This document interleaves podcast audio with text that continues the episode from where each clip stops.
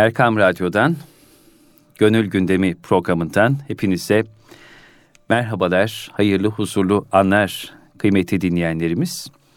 Yeni bir Gönül Gündemi programıyla siz değerli dostlarımızın, sesimize kulak veren siz kıymetli dinleyenlerimizin huzurundayız. Bu programda Profesör Doktor Süleyman Derin hocamız, değerli hocamız Profesör Doktor İrfan Gündüz Bey ile beraber gönlümüzün gündemini gündemimize taşıyorlar. Gerçekten kalbimize iyi gelecek konuları enine boyuna zihnimizdeki bütün sorulara cevaplar vererek en tatmin edici bir şekilde istifademize sunuyorlar. Bugün Süleyman Derin Bey bir başka program olması münasebetiyle İrfan Gündüz hocama Gönül Gündemi programında bendeniz eşlik edeceğim. Selahattin Koca Aslan hepinizi de bu vesileyle en kalbi duygularla selamlayarak başlıyoruz programımıza. Hocam bir kez daha hem Erkam Radyomuza hem de Gönül Gündemi programımıza hoş geldiniz. Hoş Allah bulduk, razı olsun. Hoş bulduk. Teşekkür ee, ederiz. Gönlümüz dinleniyor. Gönlümüz sükun buluyor bu programı dinlerken. Huzur duyuyoruz. En önemlisi o.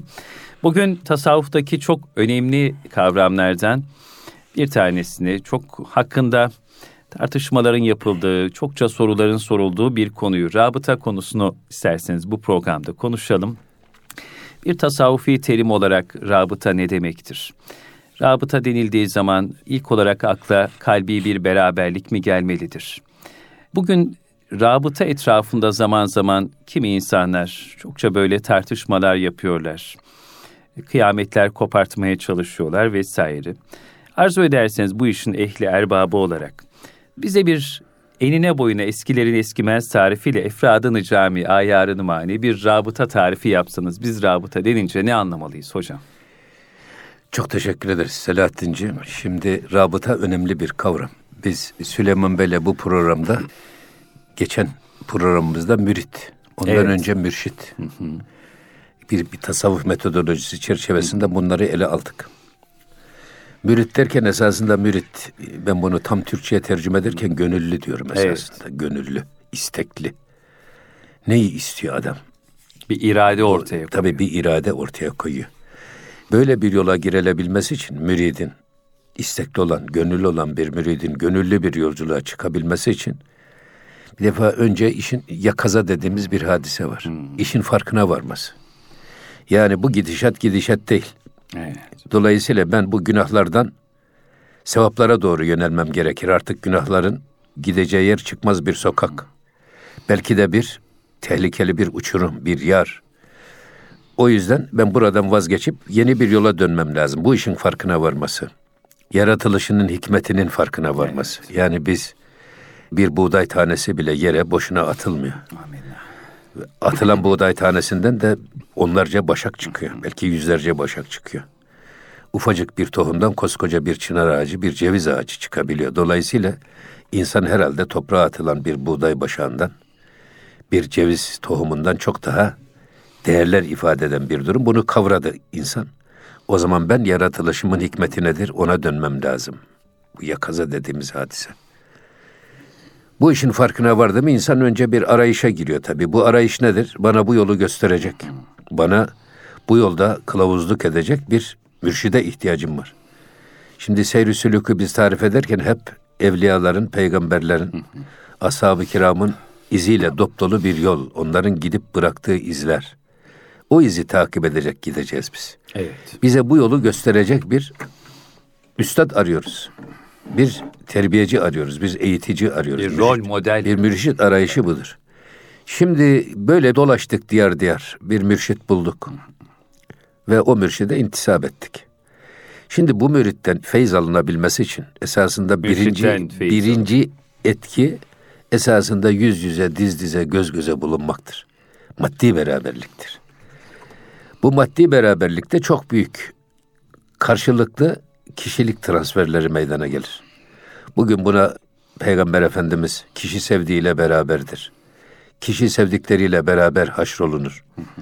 Kimi sevdiğini söyle, ben sana söyleyeyim senin kim olduğunu gibi bizim Türkçemize de geçmiş çok değerli atasözlerimiz de var. Şimdi dolayısıyla bu mürşitle beraber bulunmak, göz göze bulunmak, sohbetini dinlemek, diz dize bulunmak, göz göze gelmek, yüz yüze bulunmak çok önemli. Çünkü burada İmam-ı Gazali'nin ifadesiyle sadece hastalıklar ve mikroplar bulaşıcı değil. Haller, huylar ve cinsiyet de bulaşıcı. Kişilik de bulaşıcı.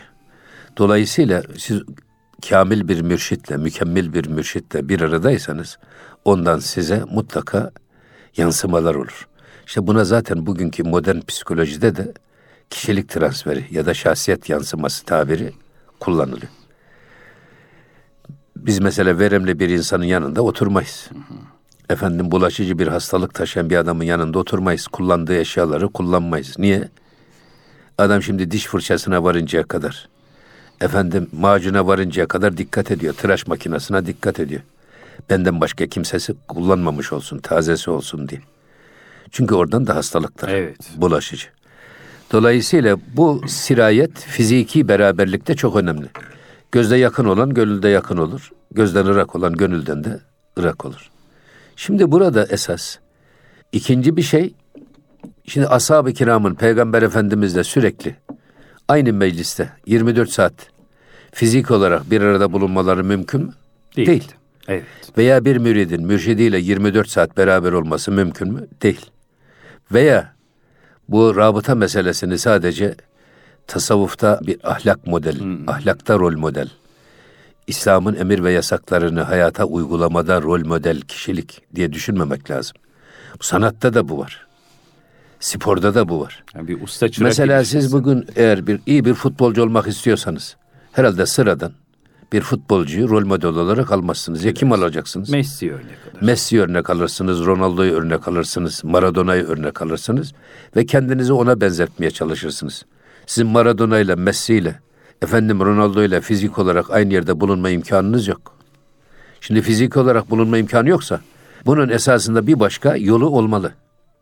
Öyle değil mi yani? Bir yolu da bulunmalı. Şimdi bir müridin de mürşidiyle 24 saat her an beraber olması imkan ve ihtimali de yok. O da yok. Efendim usta çırak ilişkisinde de aynı. Eğer siz bir sanatta mahir olmak istiyorsanız, hattat olmak istiyorsanız, en meşhur hattat. Yaşayan hattat olursa yaşayan hattatlardan yoksa geçmiş Hamit hattatlardan. Aytaş. Hamit Aytaç olabilir, Şemsettin Karahisari olabilir. Efendim Necmettin Okyay olabilir, Uğur Derman olabilir yaşayanlardan. Muhittin Serin olabilir. Hasan Çelebi olabilir mesela. Ben hattat olacaksam onlar gibi yazı yazmak için kendimi onlara benzetmeye çalışırım. Onların yazdığı stilde, onların kullandığı metotla bu işi bir an önce kavramaya çalışırım. Bu sanatta da bu var aynı şekilde. Şimdi buradan e, rabıta nedir diye gelirse evet. esas. Rabıta kelime manası bağlamak demek, bağ demek. Alaka kurmak demek. Birbirine birleştirmek demek. Rabıta. Kur'an-ı Kerim'de rabitu var. Aman e, bu rabitu ki e, murabata insanın esas hem kendisini hem de dış dünyasını, amellerini, kitap ve sünnete uygunluğunu gözetlemek, takip etmek, ribat.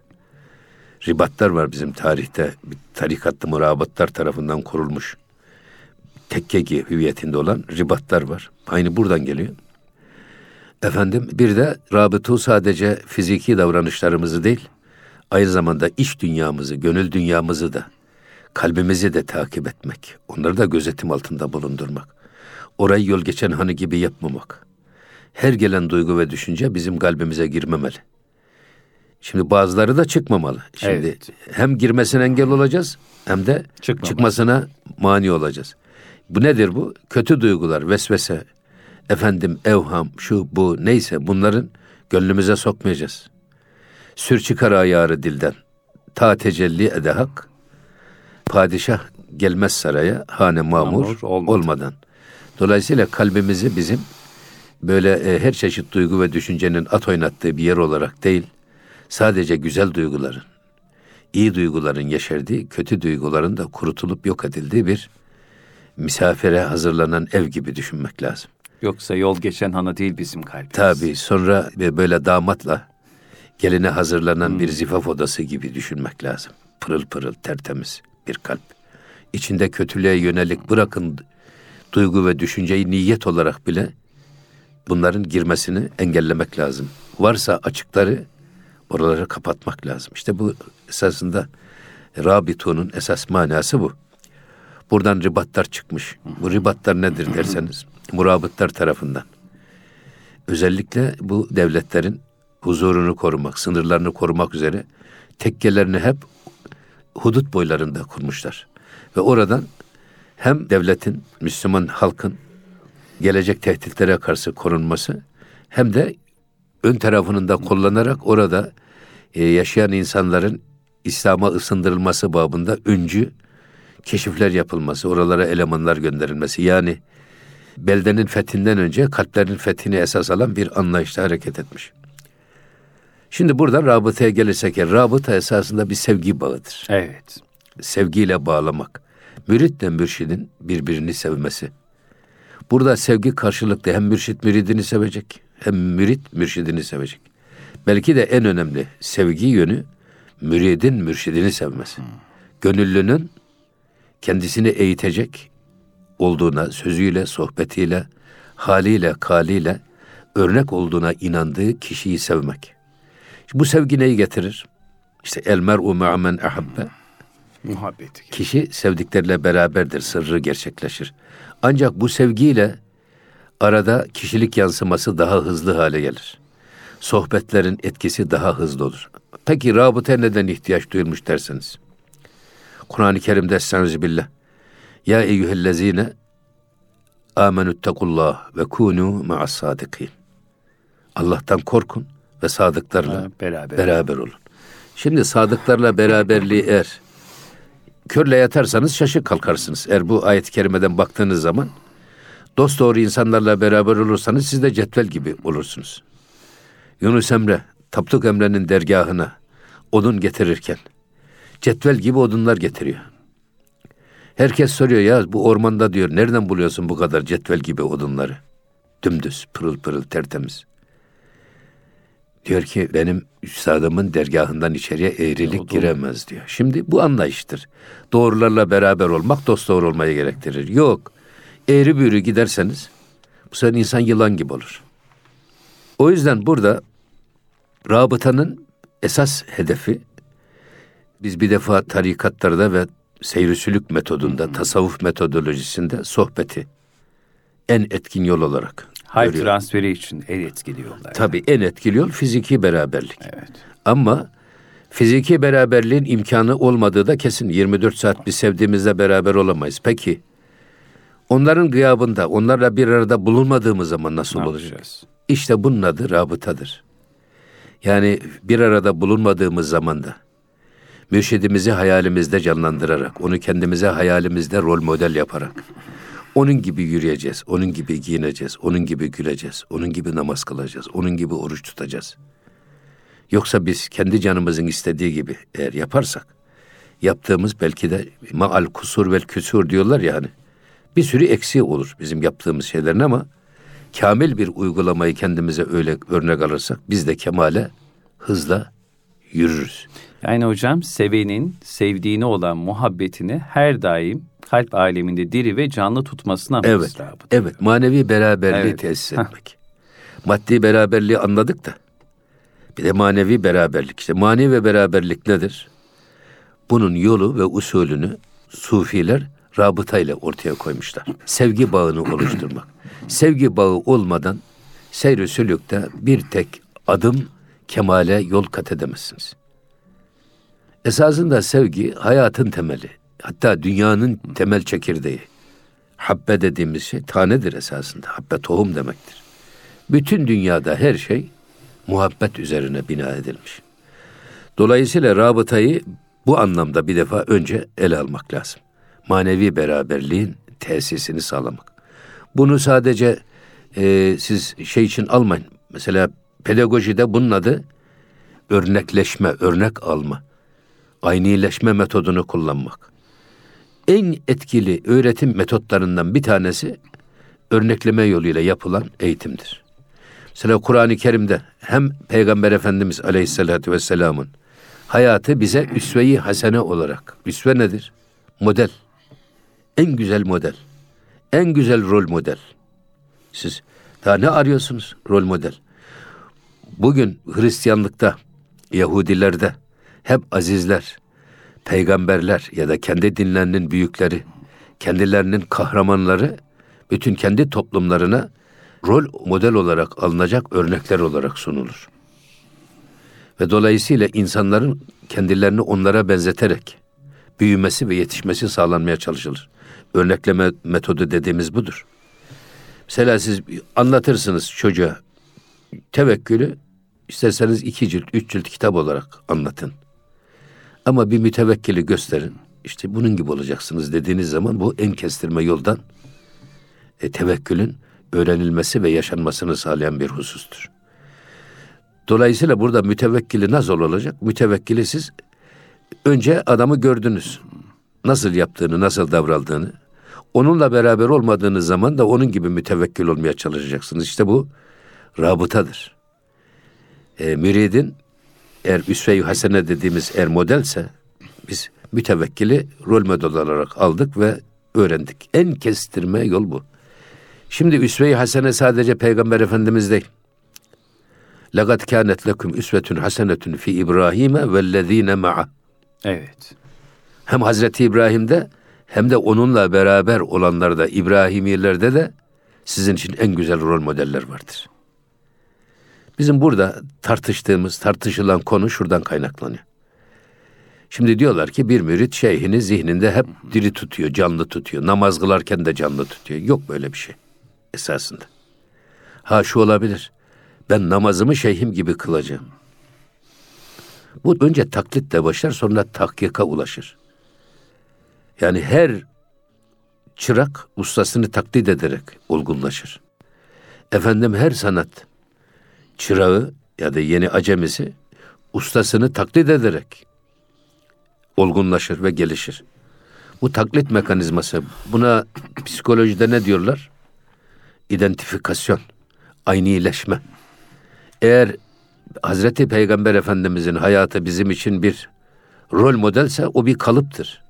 Hazreti İbrahim ve İbrahimiler bir rol modelse o bizim için bir kalıptır.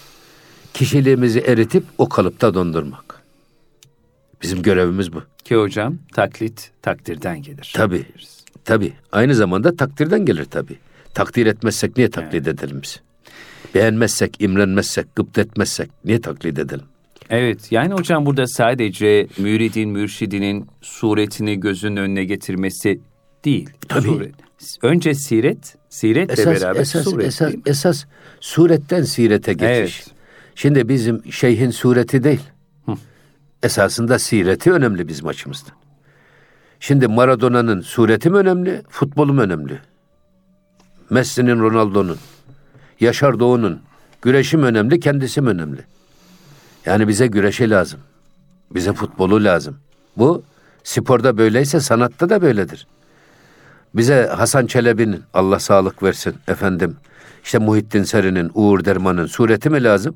Yoksa bize yazısı mı lazım? Yazısı lazım. Şimdi burada esas anlaşmazlık nereden geliyor? Peygamber Efendimiz Hazreti Abbas'a diyor ki ya Abbas sen dua et biz amin diyelim. Sen duası reddolunmayan bir insansın. Allah'ın Resulü söylüyor bunu. Evet. Kainatın efendisi söylüyor. Şimdi bazıları diyorlar ki burada Hazreti Abbas Hazreti Abbas mı dua edilmesi istendi orada? Peygamber Efendimizin en fazla rağbet gösterdiği Hazreti Abbas'ın kendisi mi? Yoksa duası mı? Şimdi rabıtaya hayır diyenler, karşı çıkanlar diyorlar ki Hazreti Abbas'ın duası esas.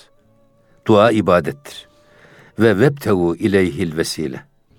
Allah'a ulaşmak için siz vesile arayın. Bir sebep arayın, bir yol bulun.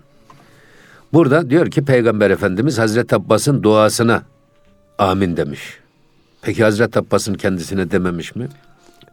Mesela fotoğraf yok.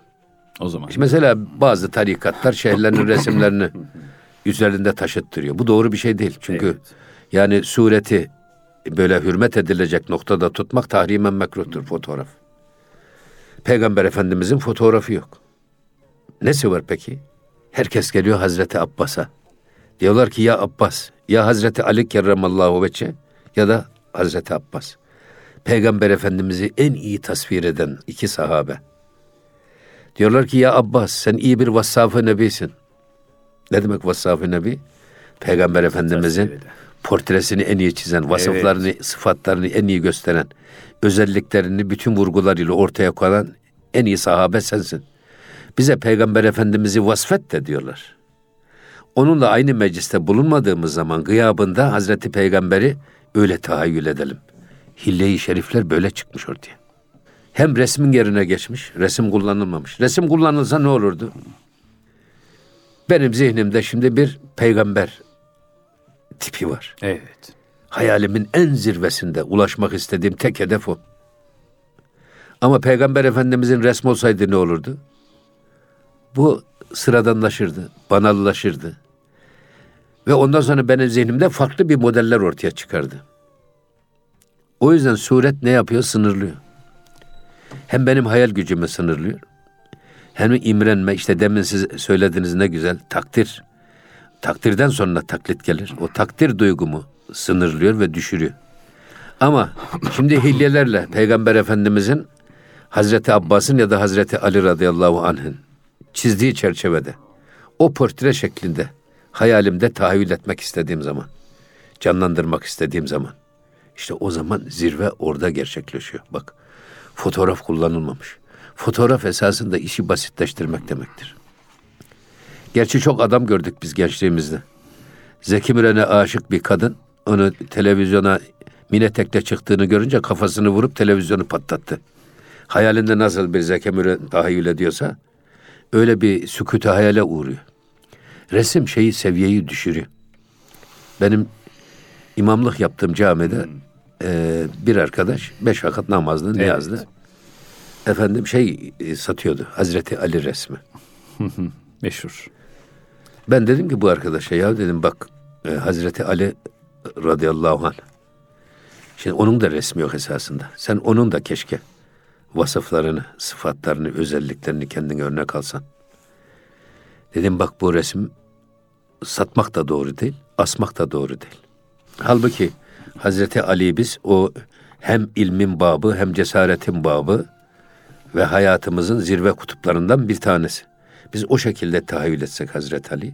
Ama o resimle düşünmeye çalıştığın zaman mesele Hazreti Ali sınırlandırılmış ve bizim düşündüğümüz seviyenin çok üstündeyken daha aşağı dereceye düşmüş demektir. O yüzden burada esas söylemek istediğimiz orada rabıtaya karşı çıkanlar Hazreti Abbas'ın duasını Peygamber Efendimiz vesile ittihaz etmiş. Hazreti Abbas'ın kendisini değil. Şimdi doğru bu ama bir ayet-i kerime var. Vesbir nefseke ma'allezine yed'une rabbehum bil gadati vel aşi. Gece gündüz kendilerini Rablarına adayanlarla bir ve beraber olma konusunda nefsine bastır. Ve la ta'du aynake anhum. Onlardan bir an bile gözünü ayırma. Yuridune veçe. Allah'ın rızasını isteyerek gece gündüz Rablarına tazarru ve niyazda bulunan kamil insanlarla beraberlik konusunda nefsine bastır. Bir an bile onlardan gözünü ayırma. Ayet-i kerime. Ha burada aynı mekanda bulunduk tamam ama bulunamadığımız zamandaki manevi beraberliği tesisin adı rabıtadır. Freud meşhur libidoyu ortaya koyan adam ona göre diyor ki insanın üç türlü kişiliği var. Bir, iç benliği var. Bir Allah bilir bir de kendi bilir. Karnında 40 tane dilki dolaşır, yılan dolaşır. Hiçbirisinin kuyruğu birbirine değmez. Buna it ego diyorlar. İkincisi ego. Ego nedir? Görünen benliğimiz. Yani biz toplum içerisinde daima toplumun benimseyebileceği roller takınarak yaşarız. Maskeli yaşarız. Buna ego diyorlar. Hatta Göte'nin bir aile tarifi var. Benim çok hoşuma gider. Aile insanın kendini olduğu gibi gösterdiği yerdir. Adam dışarıda rol yaparsın. Sokakta ama evde geldin bir gün rol yaptın, iki gün rol yaptın, üç gün rol yaptın, dördüncü gün foya ortaya çıkar. Bütün maskelerin döküldüğü yer. Aha maskelerin döküldüğü yer. Bir üçüncü benlik daha var. O da süper ego. Her yiğidin gönlünde bir aslan yatar. Herkesin kendi çizgisinde hedeflediği bir ulaşmak istediği hedef kişilik var. İşte ona rol model diyoruz biz. Bu tasavvufta İslam ahlakını en güzel yaşamada, Allah'ın emir ve yasaklarına en güzel uymada, İslam'ın güzelliğini hem yüzünde hem gözünde hem sözünde yaşatan insan. İşte o insanlar bizim rol modelimiz. Ve burada o şeyhin yakışıklılığı, kara kaşı, kara gözü sureti değil. Esas bizim açımızdan İslam ahlakı. Onu yaşamak. Çünkü Peygamber Efendimiz Allah'ın ahlakıyla ahlaklanın. Allah'ın Resulü'nün ahlakıyla ahlaklanın. Allah'ın Resulü'nün ahlakıyla ahlaklanmış, insanların ahlakıyla ahlaklanın. Evet. Hocam burada bir soluklanma olsun, bir ufak katkıda bulunmak istiyorum. Osman Nuri Topbaş Hoca Efendi'nin Müslümanın kendisiyle imtihanında tasavvuf adlı e, kitabında bir bölüm bu konuştuğumuz konuyla alakalı şöyle geçiyor. Sami Efendi Hazretleri buyurur ki, rabıtada mürşidin hayalini tefekkür etmeye lüzum yoktur. Muhabbet lazımdır. Zaten bir insan sevdiğini daima gönül gözünün önünde bulundurur. Resim, insanın sonsuzluğa ve mücerrede uzanabilen tahayyülünü maddi plana hapsederek sınırlandırır. Ayrıca İslam'ın resimle alakalı hükümleri de malumdur. İnsanların resimleri, suretleri onların zarf tarafıdır. Mühim olansa insanın mazrufudur, yani gönül alemidir. Tasavvuf yolu da suret yolu değil, siret yoludur. Salih ve sadıklarla beraberlikten maksat, onların suretlerinden ziyade siretleriyle beraberliktir.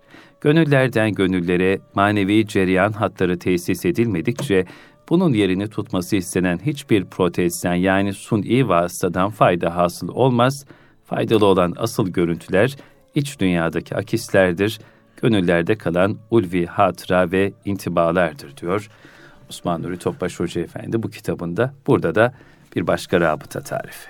Tabii en güzel işte bizim söylediklerimizin evet. daha veciz, daha güzel, daha nezih, daha etkili ifadesi. Ama biz biraz daha bu işi vulgarize ediyoruz. Yani ne demek vulgarize? Yani.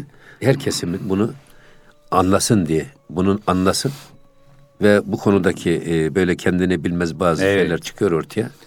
Efendim işte bu şirktir, bu bilmem nedir. Halbuki burada rabıta bir araçtır, gaye değildir. Şeyh de bir araçtır. Hazreti Peygamber aleyhisselam da bir vasıtadır. vasıtadır. Kur'an-ı Kerim bir vasıtadır. Namaz bir vasıtadır. Hepsi neye? Marifetullah'a bir vasıtadır. Bizi Allah'a götürmede bize delil olacak efendim bize yol gösterecek birer ışık, birer kandil, birer nur. Bu anlamda sadece e, şeyhin İslami yaşantıdaki hassasiyetidir, örnek alınması gereken. Hocam salih saatlere duyulan bu muhabbet, bu muhabbeti gönülde diri ve canlı tutmanın da beraberinde getirdiği bir feyiz, bir tesir, bir bereket vardır değil mi? Olmaz olur mu? Şimdi bakın mesela e, ben hatırlıyorum bizim gençliğimizde ilkokullarda filan Osmanlı sultanlarının resimleri vardı evet. padişahlarının. Sonra Mustafa Üstündağ geldi bunların hepsini toplattı. Hmm. Onun yerine Mithat Paşa, Ziya Paşa'yı filan astılar. Gerekçesini sordular niye böyle yapıyorsunuz diye. Adam dedi ki çocuklar onlar örnek alıyor padişahları. Bak. Evet. Resimleri. Ondan sonra bütün meydanlara dikilen heykeller, efendim işte okullarda dikilen heykeller bunların sebebi ne? Toplum ona rağbet etsin. Efendim insanlar onlara benzemeye çalışsın diye yapılan uygulamalar bunlar. Dolayısıyla bu hem pedagojik bir realite hem de psikolojik de bir realite. Ben o yüzden demin Freud'u misal verdim. Evet. Mühim olan burada bizim Hazreti Peygamber'in madem hayatı rol model olarak gösteriliyorsa, Hazreti İbrahim rol model olarak gösteriliyorsa, öbür taraftan Hazreti İbrahim'e mensup olanlar, beraber olanlar rol model olarak gösteriliyorsa, bizim de insanlarımıza ya şu kitapları oku, efendim şu ansiklopediye bak, şu ilmi halleri oku diyerek varabileceğimiz yer çok az. Halbuki şu adam gibi ol dediğin zaman, o adam gibi yap dediğin zaman yol gayet kısa. Yani kestirmeden insanı kemale götürmenin en etkili yollarından birisi bu rabıtadır. Hocam bu cümleyi bir daha tekrar eder misiniz? Çok önemli. Kestirmeden... Kestirmeden kemale götürmenin ya. En realist yollarından birisidir. Ve en kolay. Ve bu pedagojide nasıl örnekleme, en kestirme eğitim metoduysa. Bak öğretim metodu demiyorum. Hı hı. Eğitim metodu hı hı. ise. Mesela bunu ben hep şöyle anlatırım. Her ilmin kendine has bir metodu var. Zaten biz gönül gündeminde hep bu tasavvuf evet. metodolojisi üzerinde durduk. Şimdi fizik ilminin kendine göre bir metodolojisi var. O usullere uygun, o esaslara göre eğer fiziği öğrenmeye çalışırsanız başarılı olursunuz. Kimya ilminin de bir kendine göre bir e, eğitim metodolojisi var, öğretim metodolojisi var. Tıbbın hakeza öyle. Şimdi sözel ilimler sözlü öğrenilir. Hoca anlatır, siz dinlersiniz. İyi dinlerseniz ders öğrenirsiniz. Evet. Yoksa gider efendim okuyarak öğrenirsiniz. Sözel ilimler. Bunların metodu bu. Sözel ilim kulakla öğrenilir. Öbür taraftan tatbiki pratik ilimler var. Mesela tıp ilmini ne kadar teorik olarak okursanız okuyun nihayetinde kadavranın üstünde uygulamalı bu işi pratiğini yapmanız lazım. Demek ki o laboratuvarda öğrenilir. Fizik, kimya. Ne kadar bunun siz teorik bilgilerini elde ederseniz edin ama nihayetinde bunların bir de laboratuvarda testi ve pratiğe yansıması önemlidir. Dolayısıyla peki hal ilmi dediğimiz nedir? Şimdi namaz kılmak tamam. Namazın farzları, vacipleri, sünnetlerine uyarak namaz kılıyoruz. Ancak bir de namazın esasında kılarken içimizde hissedeceğimiz has, o manevi zevk, o Allah'ın huzurunda bulunma duygusu, miracı hissetme. Böyle tüylerimiz diken diken olarak, kalbimiz kıpır kıpır kıpırdayarak bir coşkuyla namaz kılmak. Bu hal, namazın hali bu. Siz reçelin tadını kavanozun dışından yalayarak anlayamazsınız. Ne yapmak lazım? Açacaksın bir parmak bal ya da bir parmak çalsanız o reçelin tadını anlarsınız. O yüzden işin zahirine baktığınız zaman kavanozun dışında kalmaktır. Ama işin içine girerek bir parmak alıp tatmak işte bu tad bu menlem yazık bilmez yazık. Hal ilmi böyle. Tatmadan bilinmez. Yani hocam bu sadece okumakla, ilim tahsil etmekle olacak bir Olmaz. şey değil. Ha bu nasıl olacak? Peki. O nedir? O zaman hal ilminin usulü nedir, metodolojisi? Ehli hal ile hemhal olunarak. Haller ehli hal ile hemhal olunarak elde edilir. Şimdi buna esas bugünkü tecrübi psikolojide kişilik yansıması deniliyor. Efendim, e, şahsiyet transferi deniliyor. Dolayısıyla biz sevdiğimiz kişiden örnekler aldığımız örnekler bizi etkiliyor. Bizim kişiliğimize yansıyor. Yani sonra zamanla bakıyorsunuz tencere kapak gibi insan sevdiğiyle fizik olarak da benzemeye başlıyor. Tabii. 40 yıl, 50 yıl. Tabii. Onun, bir yaş sağ baş koymuş. Amenna. Çiftlere Aynı, bakalım evet, simalar. Evet. Karı koca arasında da böyle. Ama şeyh ve mürit arasında da böyle. Mürit şeyhine benziyor. Ya. Zaten Esasında bu rabıtanın bir başka şekli de bizim kendimizi şeyhimize benzetmeye çalışmak. Müthiş. Men teşebbehe bi kavmin fehuve minhum. Kim kendisini bir kavme benzetmeye çalışırsa Ondandır. o onlardan sayılır. Onlardandır. Şimdi siz yani bir batılı gibi yiyip içip yaşıyorsanız yani e, içkisiyle efendim e, her şeysiyle bakıyorsunuz hayatınız sadece bir Amerikalı gibi, bir Fransız gibi, bir İngiliz gibi yaşıyorsanız onlardan sayılırsınız. Bu aynı zamanda bugün kültür emperyalizminin geldiği bir noktadır. Öbür taraftan bir Yahudi gibi yaşıyorsanız, kendiniz onlara benzetmeye çalışıyorsanız onlardan sayılırsınız.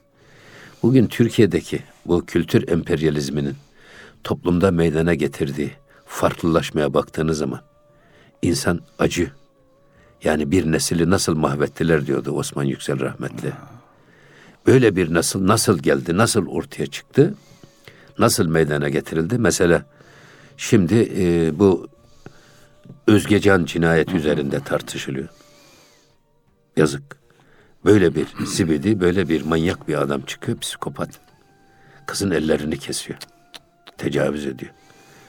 Öbür taraftan bir tanesi 17 parça ayırıyor, poşetlere dolduruyor, çöplüğe atıyor. Ki bunu Acaba, yapan insanlar da hocam doğduğunda günahsız, saf, masum bir çocuk Ama olarak işte, ha, bu insanlar nasıl böyle canavarlaştırıldı? Nasıl canavarlaştı? Bugün bizim televizyonlarımızda oynayan dizilerde silahsız hiçbir dizi yok. Kadına şiddetsiz dizi yok. Efendim e, tacizsiz dizi yok. Tacizsiz, zinasız dizi yok. Öyle bir şey ki yani ensest ilişkilere varıncaya kadar bunları Bugün televizyonlarda dizilerin seyri içerisinde öyle güzel bir lans etmeye çalışıyorlar ki seçme artistler, seçme aktrisler, seçme dekorlar içerisinde öyle bir yansıtıyorlar ki bugün gençliğin eğer rol modeli kimdir deseniz Evet. Yani. İşte burada rol modeli kimdir deseniz televizyonlarda takdim edilen başrol oyuncuları gençler onları taklit ediyor. Kızlar oradaki aktrisleri taklit evet. ediyor. Onlar gibi giyinmeye çalışıyor. onlar gibi yürümeye çalışıyor. Onlar gibi yaşamaya çalışıyor. İşte bu gibi gibisi var ya. Bugün toplumdaki yozlaşmanın esas şeysi bu. Bir yönetmenin veya bir senaristin kendi kafasındaki sapkın fikirler bugün dizilerde senaryo halinde yazılıyor ve bunlar oynanıyor. Hiç kimse de bunu sorgulamıyor. Bugün siz bir Amerika'da, bir Batı'da efendim bu tür filmleri ve bu tip bu şeyleri göremezsiniz. Ancak özel kanallarda, özel kanallarda, şifreli kanallarda ancak o da isterseniz o şifreyle ancak siz onları seyredebilirsiniz. Bunun dışında kamuya yansıyan yayınlarda asla böyle bir şey yok. Esas biz bunlara bakmamız lazım. Halbuki bizim gençlerimize örnek olarak, rol model olarak, rabıta yapacakları kişiler olarak, güreşçilerimize işte Yaşar Doğuları göstermemiz lazım. Koca Yusufları göstermemiz lazım. Bilmem e, işte Mustafa Dağıstanlıları, Gazanfer Bilgeleri onları göstermemiz lazım rol model olarak. Geliyorsunuz futbolda, futbolda aynı şekilde işin futbol yönü, futbol sanatını evet. örnek almaları lazım. Onların ahlakını değil. Biz batıya ilim ve teknik alsınlar diye gönderdiğimiz insanlar orada gidip çalışmak zor geldi. Kendilerini o sahalarında yetiştirmediler. Gittiler batının o bohem hayatını, basit hayatını onları örnek alarak geldiler. Onlar gibi burada içki içmeye, onlar gibi giyinmeye, onlar gibi yürümeye, onlar gibi şeye başladılar ve onların fikirlerini de bize sanki kurtarıcı fikirlermiş gibi takdim etmeye başladılar. Hiçbir teknoloji, hiçbir bilgi, hiçbir yenilik getirmediler. Burada söylemek istediğimiz esas, işte rol model olarak gençlerin önüne koyacağımız şeyler özellikle yetişme çağındaki gençler için çok önemli. Bu yüzden biz kendi kahramanlarımızı, kendi dizilerimizi, kendi misyonumuzu ortaya koyarak bizim büyüklerimize, biz kendi büyüklerimizi el alıyoruz. Onu da farklı bir çerçevede bir işte e, muhteşem yüzyılda sunulan evet. bir kanuni tipi. Böyle bir kanuni tipi yok. Yok. Bizim dizilerde, bizim Kayseri'de bir film dizi çekiliyordu. Hmm. Zannediyorum. Ki e, şeyde Ürgüp'te filan bizim Anadolu'da ayakkabı çıkarılmadan girilen hiçbir hayat yok. Yok öyle asmalı konaklar. Ve eve girdiği zaman efendim ne emredersiniz? Şampanya, vodka, cincin. Böyle bir ev yok. Yok böyle bir. En zengininden en fakirine. Hiçbirisinin hayatında böyle bir şey yok. Sonra bizim Kayseri'den kovaladılar. O dizinin şeysini. Böyle bir haca yok Kayseri'de dediler. Öyle bir model çıkarıyorlar ki. Böyle bir garip bir şey. Şimdi burada anasına bak kızını al. Babasına bak oğlunu al. Tarağına bak bezini al derler. Neden? Yani kız çocuğu kimi rol model olarak alır bir? Annesi gibi. Ve annesi gibi olur. E, oğul kim örnek alır? Babası. Babasını örnek alır. Onun gibi olmaya çalışır. Onun rol modeli odur. Hayalindeki en zirve tip odur. Benim kahramanım babam der yani. Çok. Tabii odur. Ama şimdi bu kültür emperyalizmi, internetiyle, evet. televizyonuyla, yatak odalarımıza kadar girdi. Bugün artık çocukların rol modeli ne kızların annesi ne de delikanlıların babası rol model olmaktan çıktı. Şimdi kendilerine takdim edilen yerli yabancı dizilerde beğendiği kahramanlara özenerek büyümeye çalışıyorlar. Bugün Türkiye'de en fazla satılan oyuncak hangisi derseniz eskiden kovboy tabancasıydı. Çünkü her hafta 3-5 tane kovboy filmi öğretilirdi, seyrettirilirdi. Şimdi Atari'lerde efendim o televizyonlarda, internetlerde oynanan oyunlar. Maalesef. Hep öldürme üzerine kurulu, tecavüz üzerine kurulu oynanan oyunlar. Ve oradaki çocuğun benimsediği kahramanlar çocuğun rol modeli. Evet. O yüzden bizim bu konuda çok dikkatli olmamız lazım. İşte rabıta bu menfi rol modellerden çocukları, yetişme çağındaki gençleri bertaraf edip uzaklaştırıp esas onu kemale götürecek, daha olgunlaştıracak rol modelleri önüne koymamız lazım. Daha iyi insan yapacak, daha güzel insan yapacak. daha kamil e, olma yoluna onları yönlendirecek rol modelleri ortaya koymamız lazım. Hocam bir hafta on gün kadar önce Çanakkale Mahşeri kitabının yazarı Mehmet Niyazi Özdemir'le Çanakkale Destanı'nın, Çanakkale Zaferlerinin 100. yıl dönümü münasebetiyle bir mülakat yaptım. İnşallah Altınoluk Dergisi'nin Mart sayısında da yayınlanacak. Orada bir yerde diyor ki Mehmet Niyazi Bey, Şimdi diyor Çanakkale ile alakalı kitaplar kaleme alınıyor, romanlar yazılıyor. Biz diyor Çanakkale'de 253 bin Mehmetçiğimizi şehit verdik diyor. Her biri bir kahraman. Onların her biri diyor bir aslan, kınalı kuzuların aslanlaştığı yer Çanakkale. Bugün diyor her bir Mehmetçik hakkında Çanakkale'de bir roman yazılması lazım.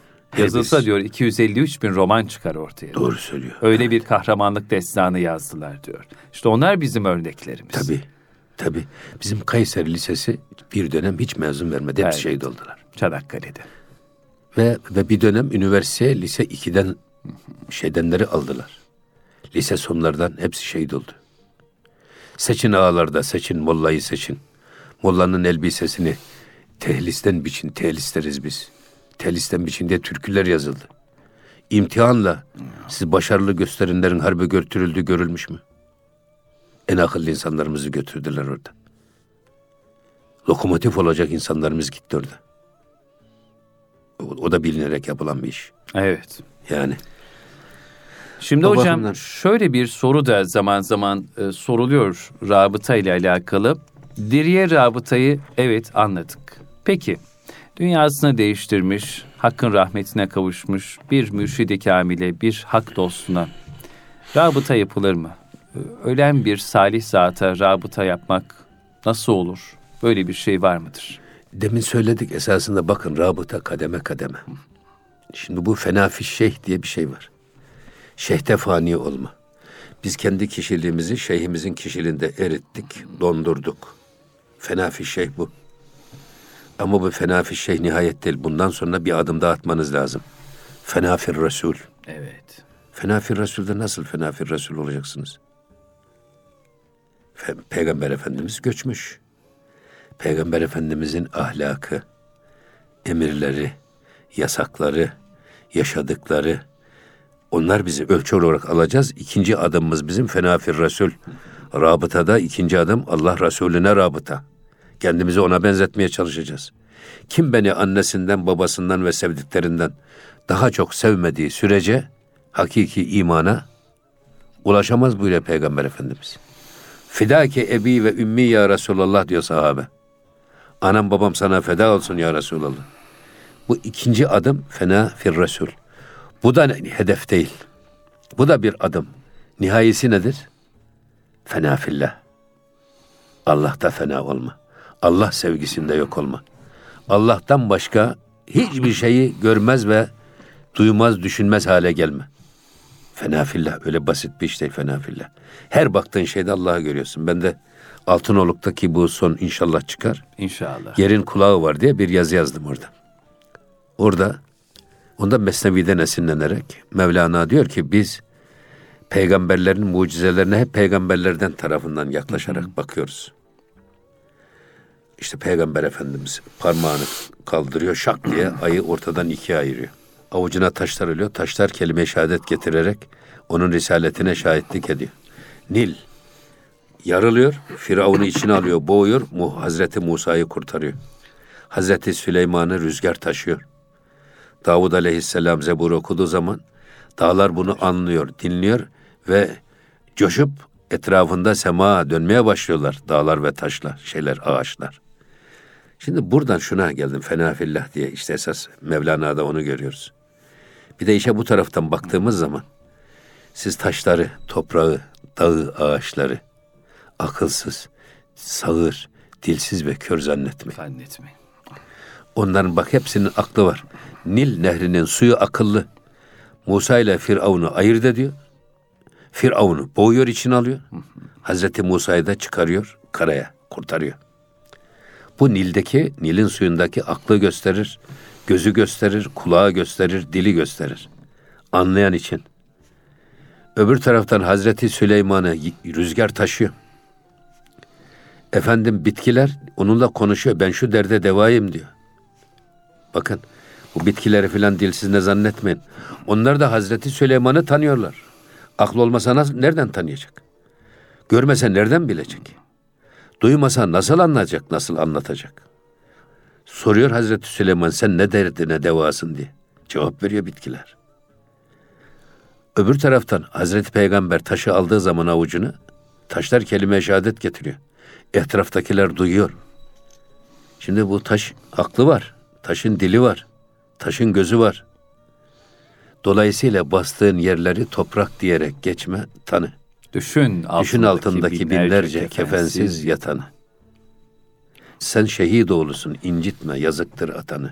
Verme, Verme dünyaları, dünyaları alsan da, da bu cennet, cennet vatanı. vatanı. Evet. Burada esas bizim e, yaşadığımız evin duvarlarının gözü var.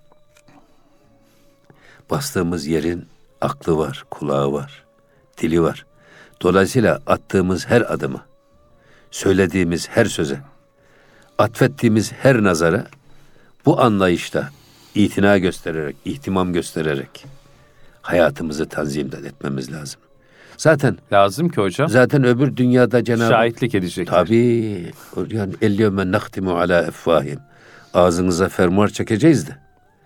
Elleriniz, ayaklarınız, gözünüz, kulağınız bize yaptıklarını bize tek tek anlatacaklar.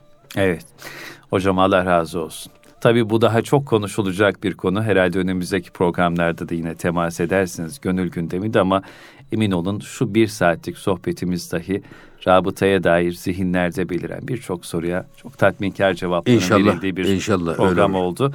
Ben bugünkü gönül gündemi programımızı rabıtayı Profesör Doktor İrfan Gündüz hocamızla enine boyuna konuştuğumuz bu programı kıymetli hocamın Altınoluk dergisinin 150. sayısında 1998 yılının Ağustos sayısında yayınlanan Tasavvufta Rabıta Kavramı başlıklı yazınızın şu son cümlesiyle noktalamak istiyorum.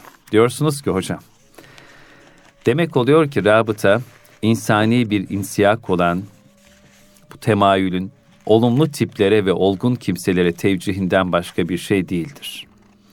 Rabıta ile kamillerin fizik ve dış görüntülerinden ziyade ahlaki tavır ve deruni dünyalarının örnek alındığı dikkatten uzak tutulmamalıdır. Bu ise modern psikolojide karakter yansıması ve şahsiyet transferi denilen manevi etkileşimi elde etmenin en tesirli usulü olan taklit mekanizmasının harekete geçirilmesi ve hayatiyet kazandırılmasıdır ki bütün programda konuştuğumuzda orada, orada bu. Selahattin'cim bir şey eksik kaldı. O da esas identifikasyon psikolojide. Evet. Aynileşme. Aynileşme mesela kul in kuntum tuhibbunallaha Allah'ı seviyorsanız Cenab-ı Hak Peygamber Efendimiz'e emrediyor. Fettebi'uni bana ittiba edin ki yuhbekumullah. Allah da sizi sevsin. Oradaki ittiba nedir?